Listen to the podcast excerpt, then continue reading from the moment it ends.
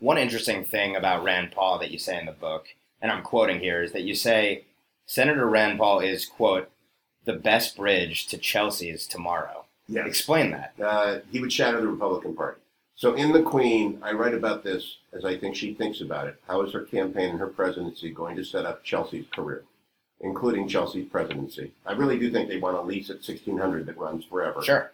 I advocate that she campaign on repealing the two-term limit and appeal to the Obama supporters who wish they could vote for him a third time, and all the people who think that Bill Clinton would have beat George W. Bush, even to some Bushies who wish he'd been around to carry on the war. Right, the two-term limit annoys a heck of a lot of people, and the framers didn't put it in there for a reason.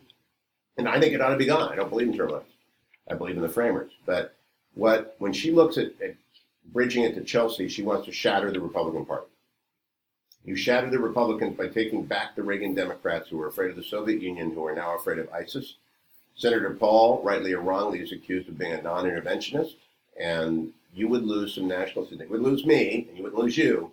You lose some national security Republicans who were afraid he would be too non-interventionist and too skosh when it came to defense spending. And he did not do much to alleviate that concern in the recent round of votes on the defense appropriations bill uh, for 2016. He did not vote to plus up defense despite a lack of offsets because we're way underfunded. We're way underfunded. And he said, well, I'm not going to vote for it anyway. Rubio and Cruz